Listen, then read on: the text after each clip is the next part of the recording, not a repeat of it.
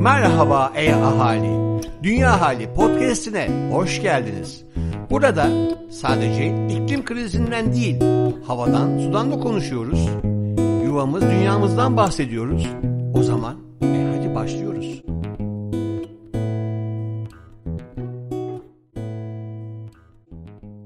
Merhaba.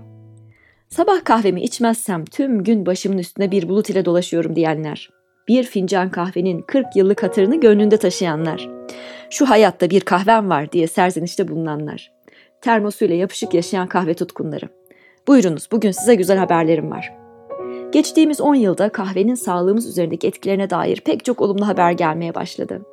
Bilimsel araştırma sonuçları biz kahve tutkunlarının kahvelerimize biraz daha sıkı sıkıya sarılmamıza yardımcı oldu.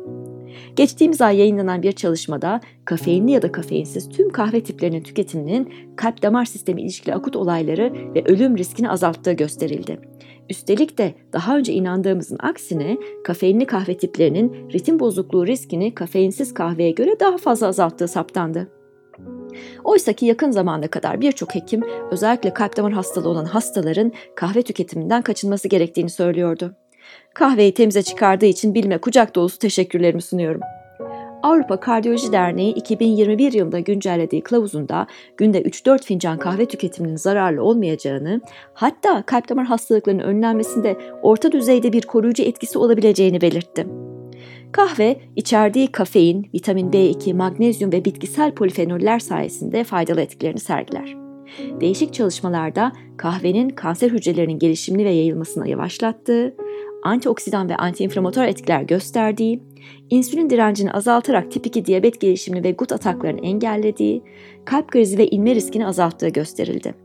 Bunların yanında içindeki doğal polifenoller sayesinde kahvenin nörolojik faydalar da sağladığı ve bilişsel performansı arttırdığı, bazı insanlarda antidepresan etki gösterdiği, hatta Alzheimer ve Parkinson hastalığı gibi hastalıkların gelişme riskini azalttığı belirtiliyor. Elbette ki burada kahvenin sağlığımız üzerindeki etkilerini belirleyici olan en önemli faktör miktar. Kahvenin içindeki aktif madde olan kafein aslında bir uyarıcı madde.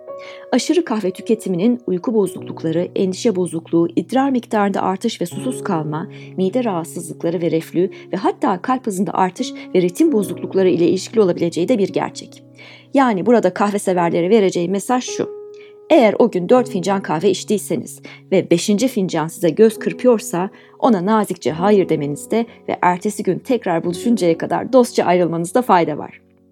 Gebe kadınlarda ise kafein plazentadan bebeğe geçebildiği ve bebeğin gelişimini olumsuz etkileyebileceği için güvenli miktar günde 2 fincan ile sınırlı. Bu arada kahve tüketirken şeker ve krema gibi süslerden kaçınmanızı öneririm. Yukarıda saydığımız faydaların birçoğu kahvenin asil ve sade güzelliğini gölgeleyen yüksek yağ ve kalori içerikli maddeler tarafından sıfırlanabilir. Maalesef kahve ile ilgili en acı gerçek fincanımıza gelene kadar geçtiği yolda ciddi bir karbon ayak izi bırakması. 1 kilogram dana etinin sera gazı emisyonu ortalama 71 kilogram iken 1 kilogram kahvenin emisyonu 29 kilogram ve bu diğer tüm bitkisel ürünlerin çok çok üstünde.